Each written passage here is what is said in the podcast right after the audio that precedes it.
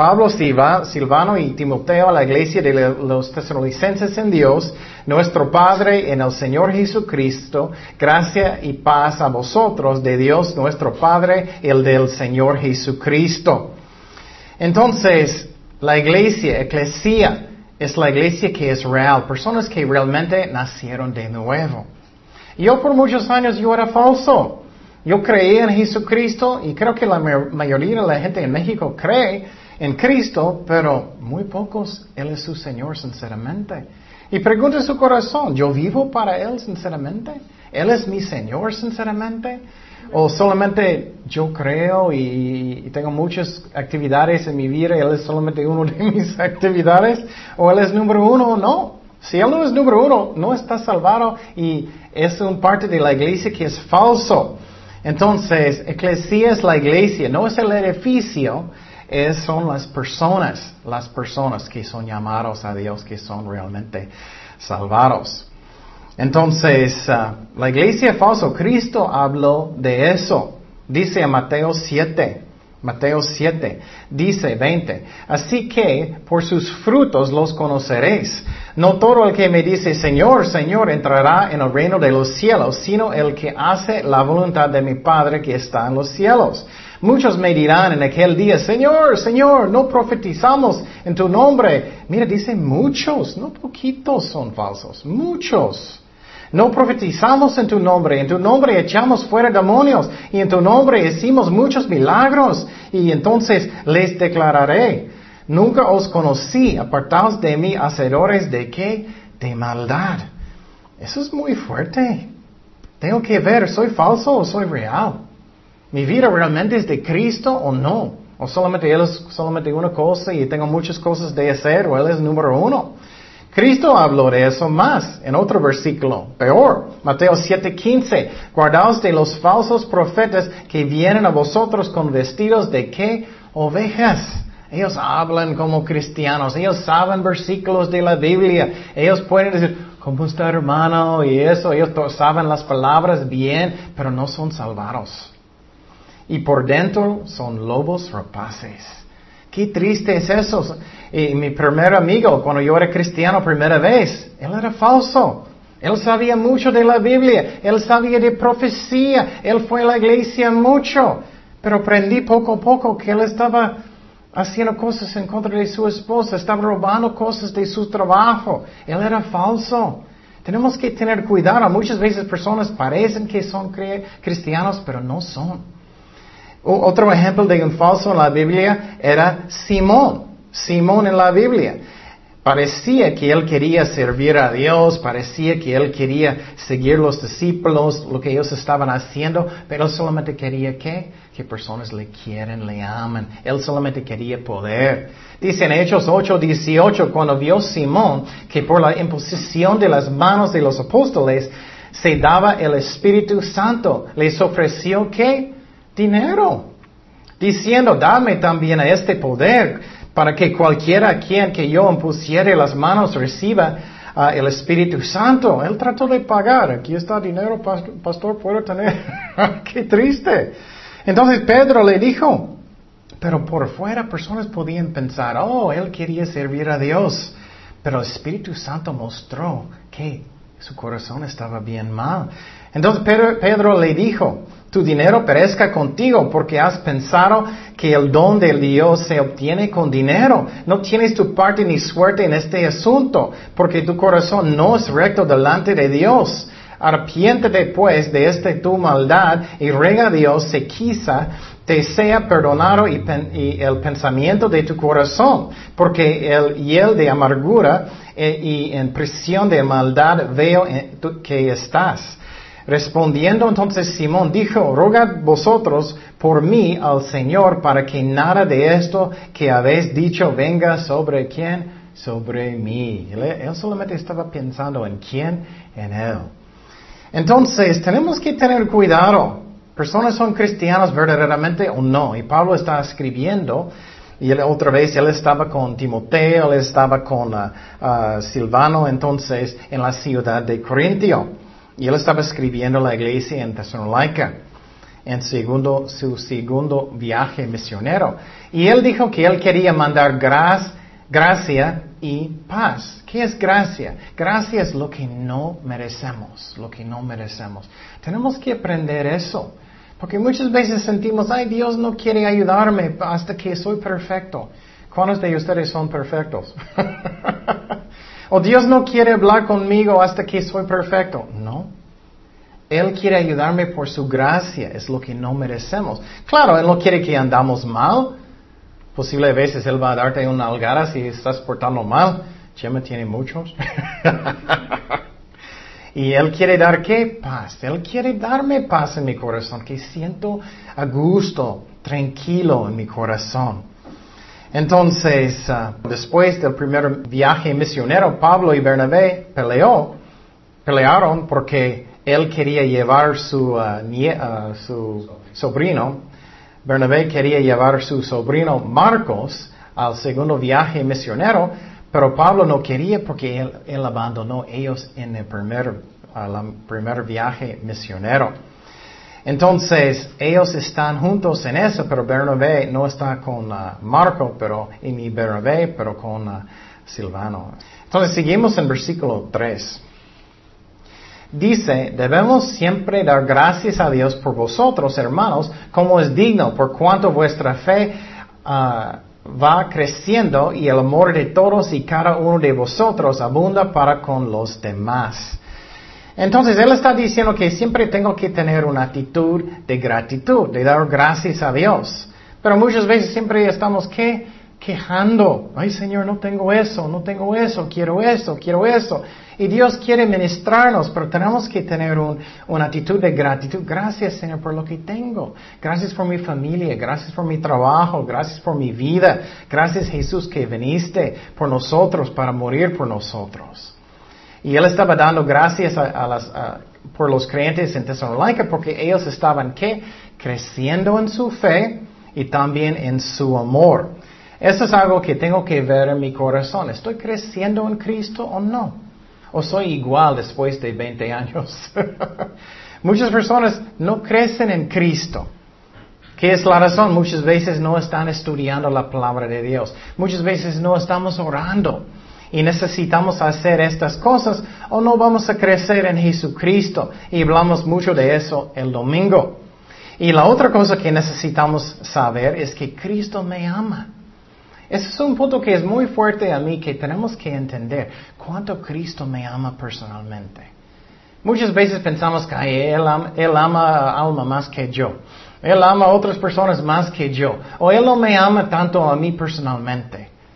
Mi fe nunca va a crecer hasta que yo creo que Cristo me ama personalmente. Nunca. ¿Qué es la razón? Cuando yo tengo problemas. Perdí mi trabajo o tengo problemas con mi familia. Ah, Cristo no quiere ayudarme porque Él no me ama tanto. Pero si tú estás seguro en su relación con Cristo, que Él me ama con todo su corazón, voy a pensar, oh, Cristo va a, Cristo va a ayudarme. Claro, Él me ama. Él va a cuidarme. Él me ama. Entonces tenemos que entender eso y cómo tenemos que mirar que la cruz. Cuando yo tengo dudas en mi corazón, tenemos que mirar la cruz. Él quiere cuidarme, Él quiere bendecirme. Seguimos en versículo 4. Dice, tanto que nosotros mismos nos gloriamos de vosotros en las iglesias de Dios por vuestra paciencia y fe en todas vuestras persecuciones y tribulaciones que soportáis. Entonces aquí Pablo está diciendo que las personas en Tesalónica estaban sufriendo. Muchas veces quejamos mucho, ¿no? Ay, tengo tantos problemas. Bueno, ellos tenían muchos problemas. Había personas que querían golpearlos, que querían destruirlos. Ellos tenían muchos problemas. Ellos corrieron Pablo de la ciudad. Y Pablo dijo que oh, ustedes tienen muchos problemas, pero ustedes tienen fe y amor. Pero la cosa que es interesante es que esa es la única manera que yo puedo saber si tengo, cómo está mi fe. ¿Cómo estoy mi fe? Yo creo que Cristo me ama o no, hasta que tengo pruebas grandes. Y por ejemplo, ustedes saben que yo tengo una enfermedad se llama um, apnea. La verdad, eh, no puedo respirar, no es insomnia, pero no puedo respirar bien, no puedo dormir bien. Y por años, por, la verdad, por uh, siete años, el más tiempo seguida que dormí era tres horas. Por siete años. Y volví a dormir, tratar poquito. Cada noche estoy despertando más o menos 30 veces o más. Muchas veces. Cada noche. Entonces, eso es una prueba muy grande que tengo yo. Y muchas personas, cuando estoy escuchando personas, ay, no dormí nada ayer y ahora, oh, qué difícil. qué horrible, una noche. Yo tengo siete años. Y entonces, ¿qué? En estos momentos con pruebas grandes necesitamos aprender qué? Paciencia. Necesitamos aprender qué? Necesito confiar en Dios, que Él me ama, aunque yo no entiendo lo que está pasando. Entonces, pruebas son buenas. Muestra lo que está en tu corazón. Yo recuerdo solamente una vez enojé mucho con Dios. Enojé mucho con Dios y ahora, ay, ay, ay, no es suficiente, Señor, no es suficiente, ya estoy sufriendo. Y, y, finalmente enojé con Él y inmediatamente después llora, uh, perdón, Señor, perdóname. Pero eso es lo que pasa con pruebas. Esa es la única manera que podemos saber cómo está mi fe, cómo está mi amor. Entonces, pero Dios está en control de mi vida. Él está guiándome. Yo puedo confiar más en Dios cuando tengo pruebas o yo puedo enojar con Dios. Ah, no voy a la iglesia, no voy a leer la Biblia. Ay, tú vas a ser peor si haces eso.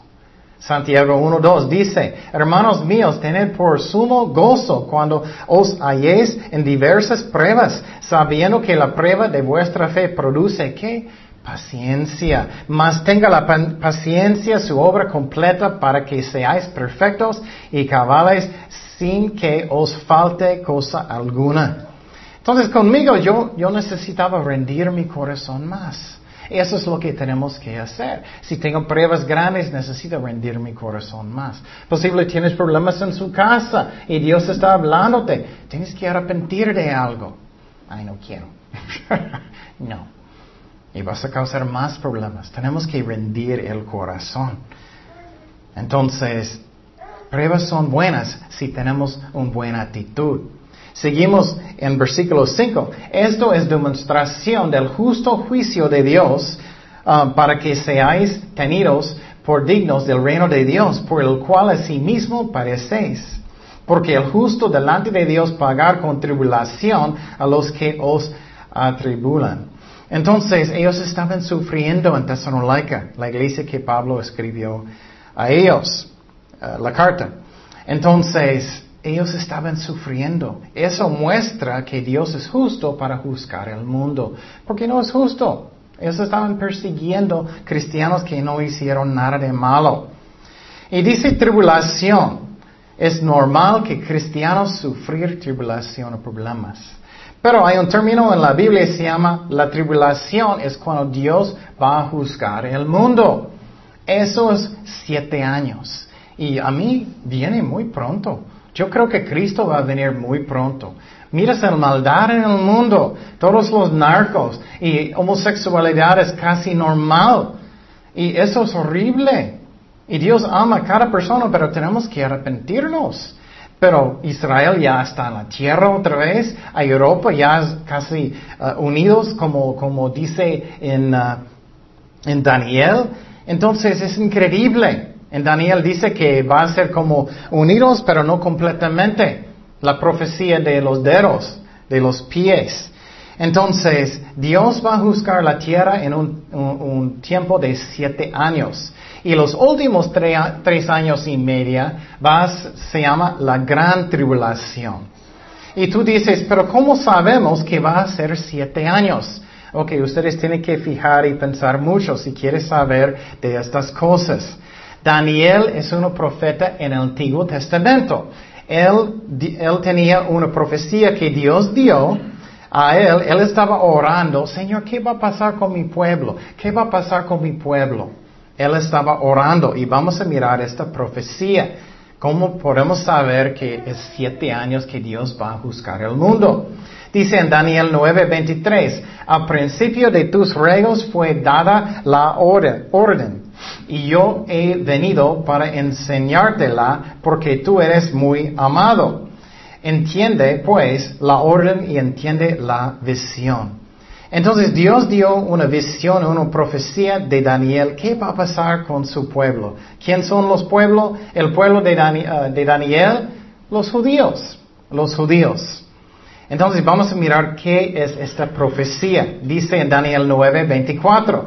70 semanas están determinadas sobre tu pueblo y sobre tu santa ciudad. ¿Qué es la santa ciudad?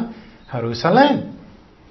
Entonces, y su pueblo, los judíos, para terminar la ah, prevaricación y poner fin al pecado y expiar la iniquidad para traer la justicia perdurable y sellar la visión y la profecía y ungir al santo de los santos. ¿Quién es él?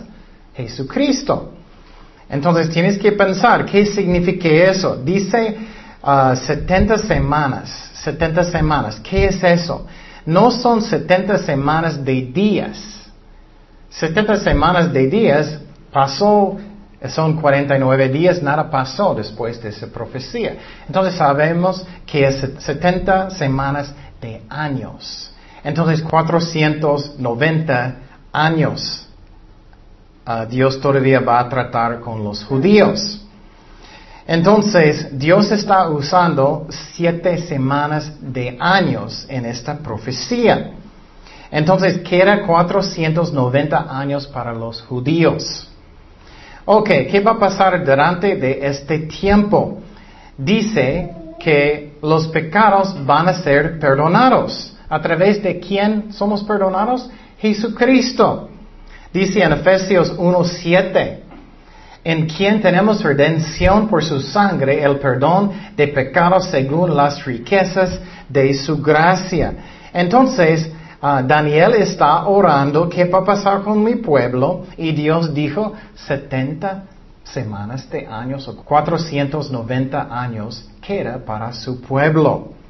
Y para tener redención de pecados y también para darnos su justicia. Y eso es muy importante que entendemos. Cuando Cristo entró en mi corazón, cuando yo cambió como un cristiano, Él me perdonó por mis pecados. Pero también que Él me dio su justicia. Tenemos que entender eso. ¡Qué bendición! Entonces siempre soy santo en la vista de Dios, aunque tengo un mal día. Por ejemplo, uh, voy a darte un ejemplo. Alma está en su casa y su hija hace algo muy malo, comí su, su pedazo de, de pastel. y enoja mucho. Pero en la vista de Dios, un cristiano verdadero siempre eres santo en la vista de Dios. Nunca cambia, nunca cambia. No está bien para enojar, pero nunca, nunca cambia, gracias a Dios. Eso, ay, qué increíble bendición es eso. Mira lo que dice en Filipenses 3:9. Y ser hallado en él, no teniendo mi propia justicia, que es por la ley, sino la que es por la fe de Cristo, la justicia que es de Dios por la fe. Entonces, en este tiempo de 490 años, eso va a pasar. ¿Con qué? El ungido, que es quien? Jesucristo, el Mesías. Pero cuando este tiempo va a empezar, ¿cuándo? Va a decir en este versículo próximo, Daniel 9:25. Sabe pues y entiende que desde la, la, salida de la orden para restaurar y edificar a Jerusalén hasta el Mesías príncipe Cristo, que habrá siete semanas y sesenta y dos semanas, se volverá a edificar la plaza y el muro en tiempos angustiados. ¿Qué pasó? El templo y Jerusalén fue destruido por Babilonia.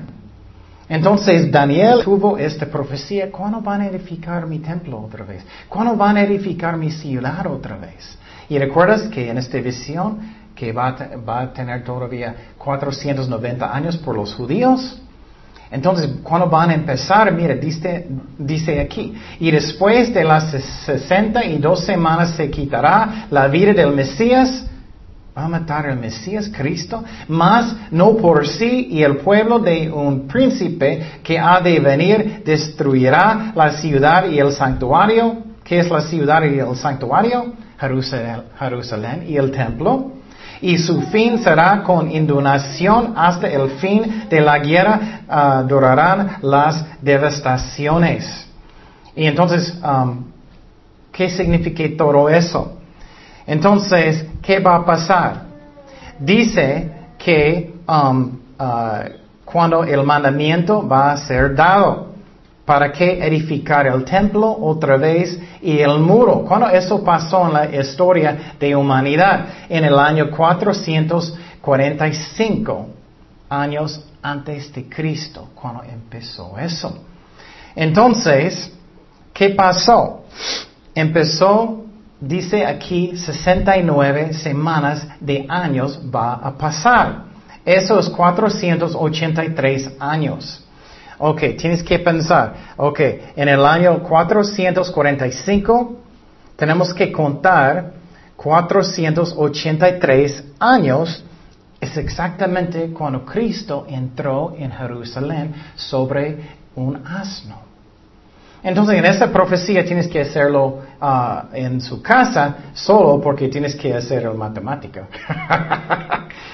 Pero otra cosa que tengo que decir es, aunque dice es 483 años, es 69 uh, uh, semanas de años, ellos usaron 360 uh, días cada año. 360 días cada año. ¿Cuántos días usamos nosotros? 65. Entonces tienes que multiplicar 483 años más 360 días cada año, significa 173.880 días en total. Entonces, desde empezó en el año 445 hasta el año 32 es cuando Cristo entró en Jerusalén para presentarle como el Mesías. Entonces el rey de, uh, de Medio Persia, él dio este mandamiento que ya puedes edificar tu templo otra vez en el año mil, en el año 445. Tienes que contar 483 uh, años y llega al año 32 AD. Eso exactamente cuando la profecía fue cumplido en el tiempo que Cristo entró en el templo. Es una profecía que es increíble y dice que Él va a morir, pero no por Él mismo. Entonces, eso es 69 um, uh, semanas de años y falta solamente una semana todavía cuando Dios va a juzgar el mundo. Y una semana de años es cuántos, cuántos años? Siete años. Entonces queda todavía siete años para juzgar el mundo.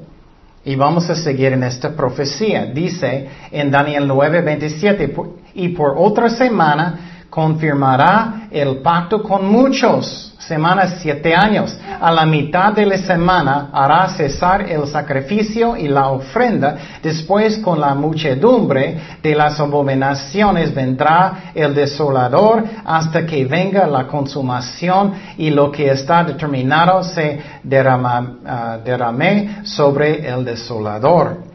Entonces dice por otra semana, este es una semana de años. Entonces queda un año de siete años cuando Dios va a juzgar el mundo. Queda una semana. Y la mitad de esta semana, después de tres años y medio, ¿qué va a pasar? El anticristo va a entrar en el templo, él va a decirse que soy Dios.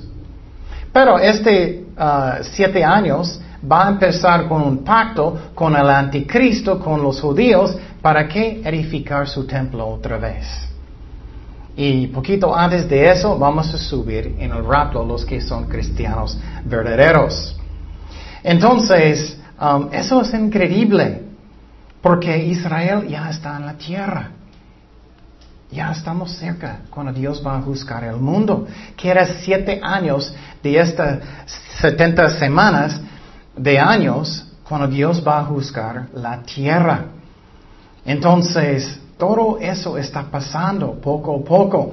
Entonces ya sabemos que los siete años es el último tiempo cuando Dios va a juzgar la tierra. Y vamos a mirar también en Apocalipsis que no solamente dice en Daniel, Apocalipsis 12, 6 dice, y la mujer huyó al desierto donde tenía lugar preparado por Dios para, para que allí la sustenten por mil doscientos sesenta días. ¿Cuánto tiempo es eso?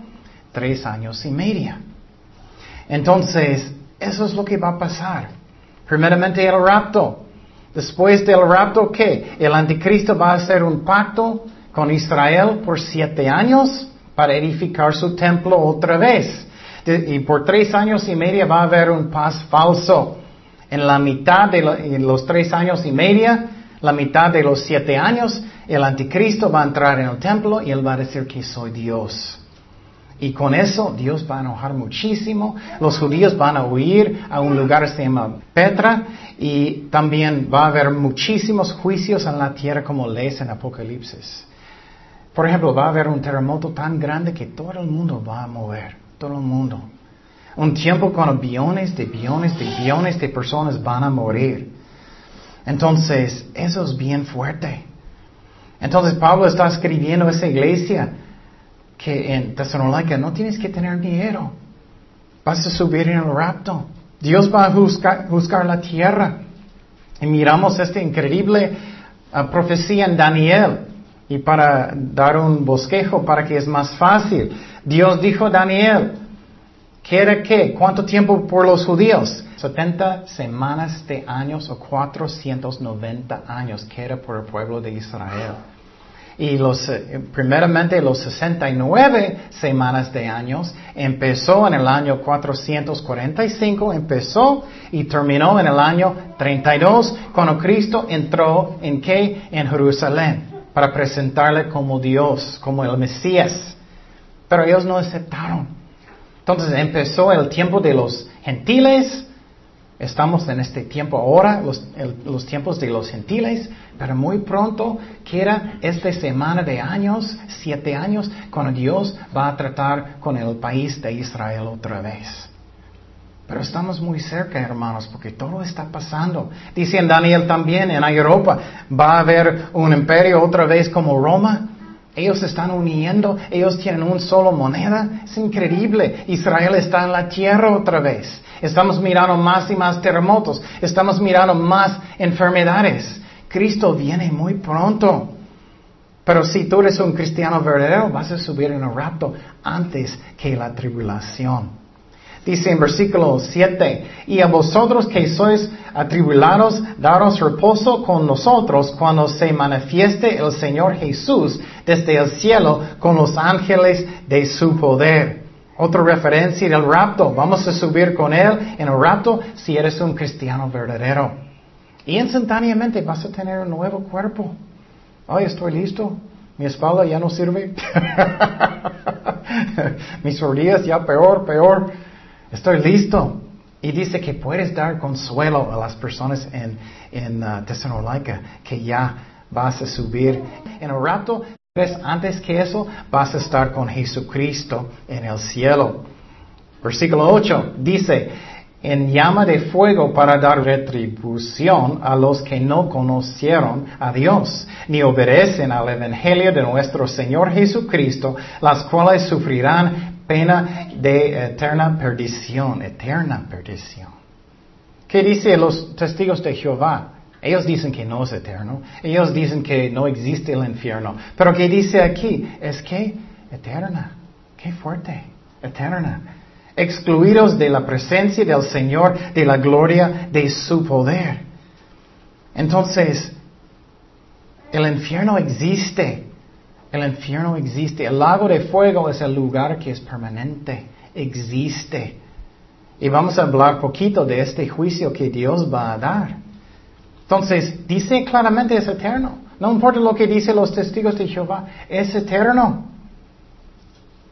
Entonces, ¿qué va a pasar? Después de, los mil años del milenio, va a ser un juicio de personas que no conocen a Cristo, se llama el gran trono blanco. ¡Qué fuerte! Van a estar enfrente de Dios un gran trono blanco y van a juzgar personas por sus pecados que no son cristianos verdaderos. Mira lo que dice la palabra de Dios en Apocalipsis 20, 11. Y vi un gran trono blanco. Eso va a pasar. Y el que estaba sentado en él, de delante del cual huyeron la tierra y el cielo, y ningún lugar se encontró para ellos. Y vi los muertos grandes y pequeños de pie antes de Dios y los libros fueron abiertos y otro libro fue abierto, el cual es el libro de la vida, y fueron juzgados y los muertos por las cosas que estaban escritas en los libros, según sus obras. Wow, qué fuerte. Todos van a estar enfrente de Dios para juzgarles y va a comparar sus vidas con la palabra de Dios. Ah, tú eres un mentiroso, nunca arrepentiste. Vas al infierno, vas al lago de fuego. Tú eres estaba fornicando constantemente. Mira la palabra de Dios, no puedes entrar en el cielo. Vas al lago de fuego. Qué fuerte.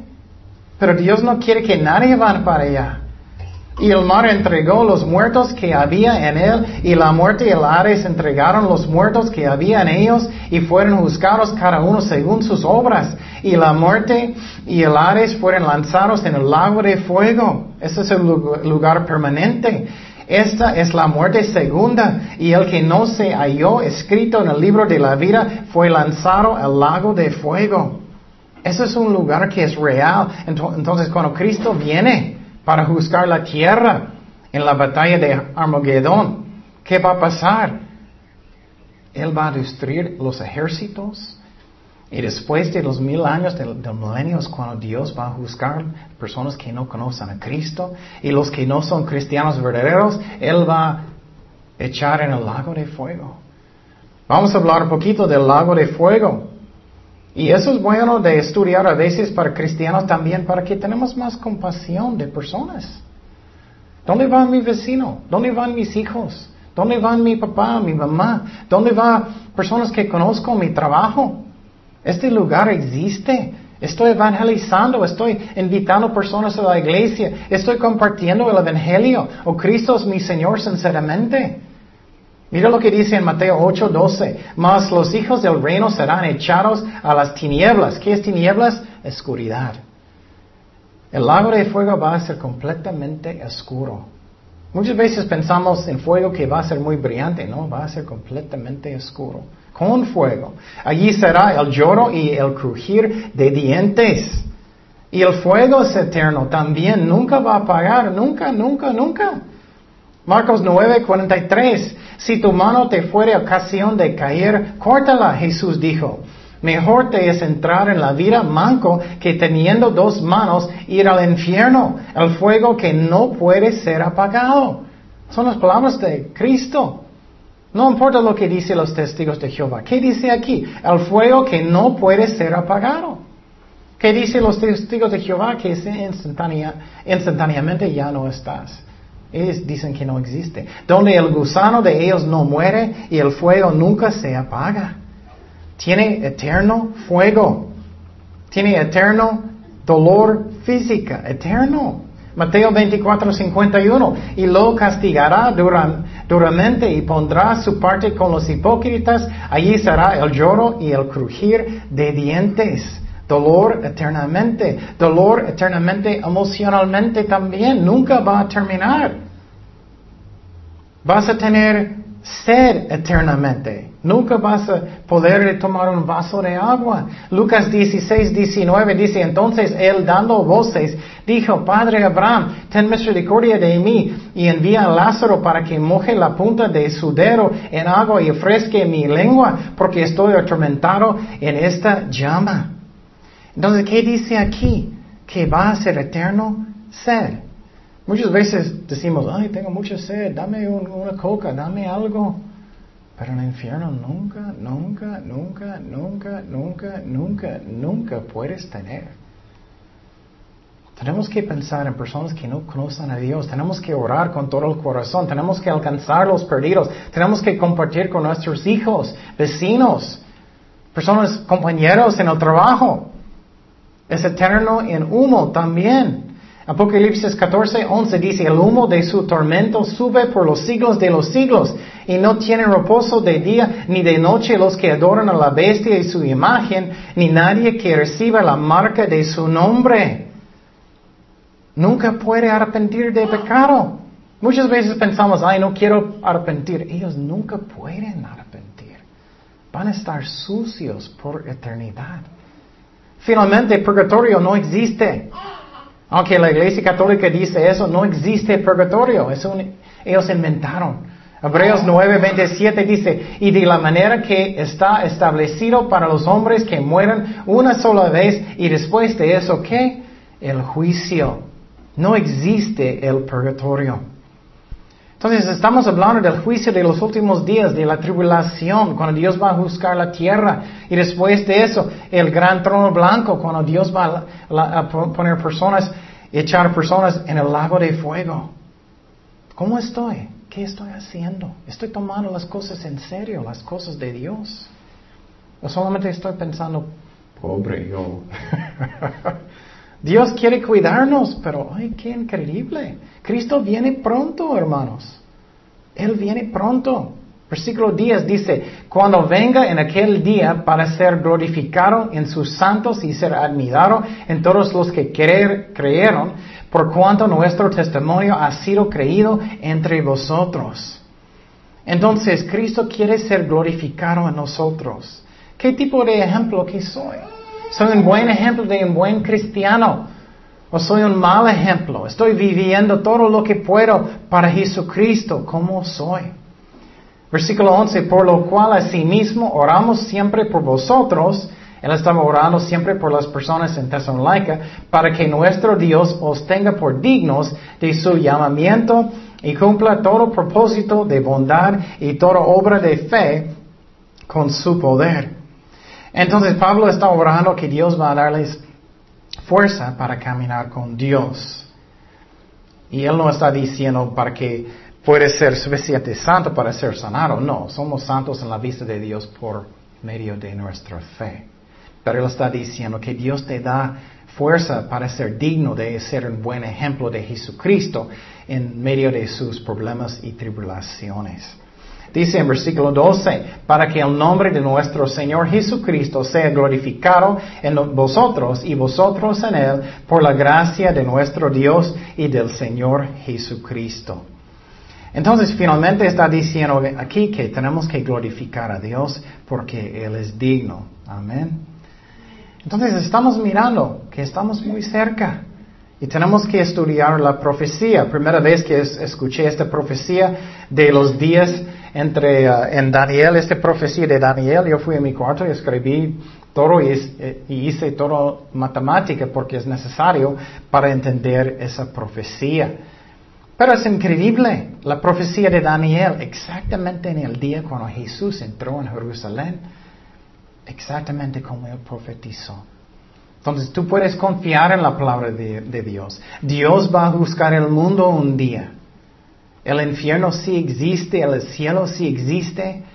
Y muchas personas piensan, ah, no es cierto, no es cierto, sí es cierto. ¿Y cómo soy? Estoy haciendo todo lo que puedo para Jesucristo. Estoy pensando en las personas que no conocen a Dios. ¿Cómo soy? Tenemos que arrepentir y buscar a Dios con todo el corazón. Y hay muchos en la iglesia que son falsos también. Tenemos que arrepentir si no somos reales. Oremos. Señor, gracias Padre por tu palabra. Gracias por esa profecía increíble también de Daniel. De, desde cuando el mandamiento del rey de Medio Persia en el año 445, años antes de Cristo, en, 483 años después, hasta el año 32, Cristo entró exactamente en el día en Jerusalén para presentarle como el Mesías. Él no fue recibido, pero crucificado.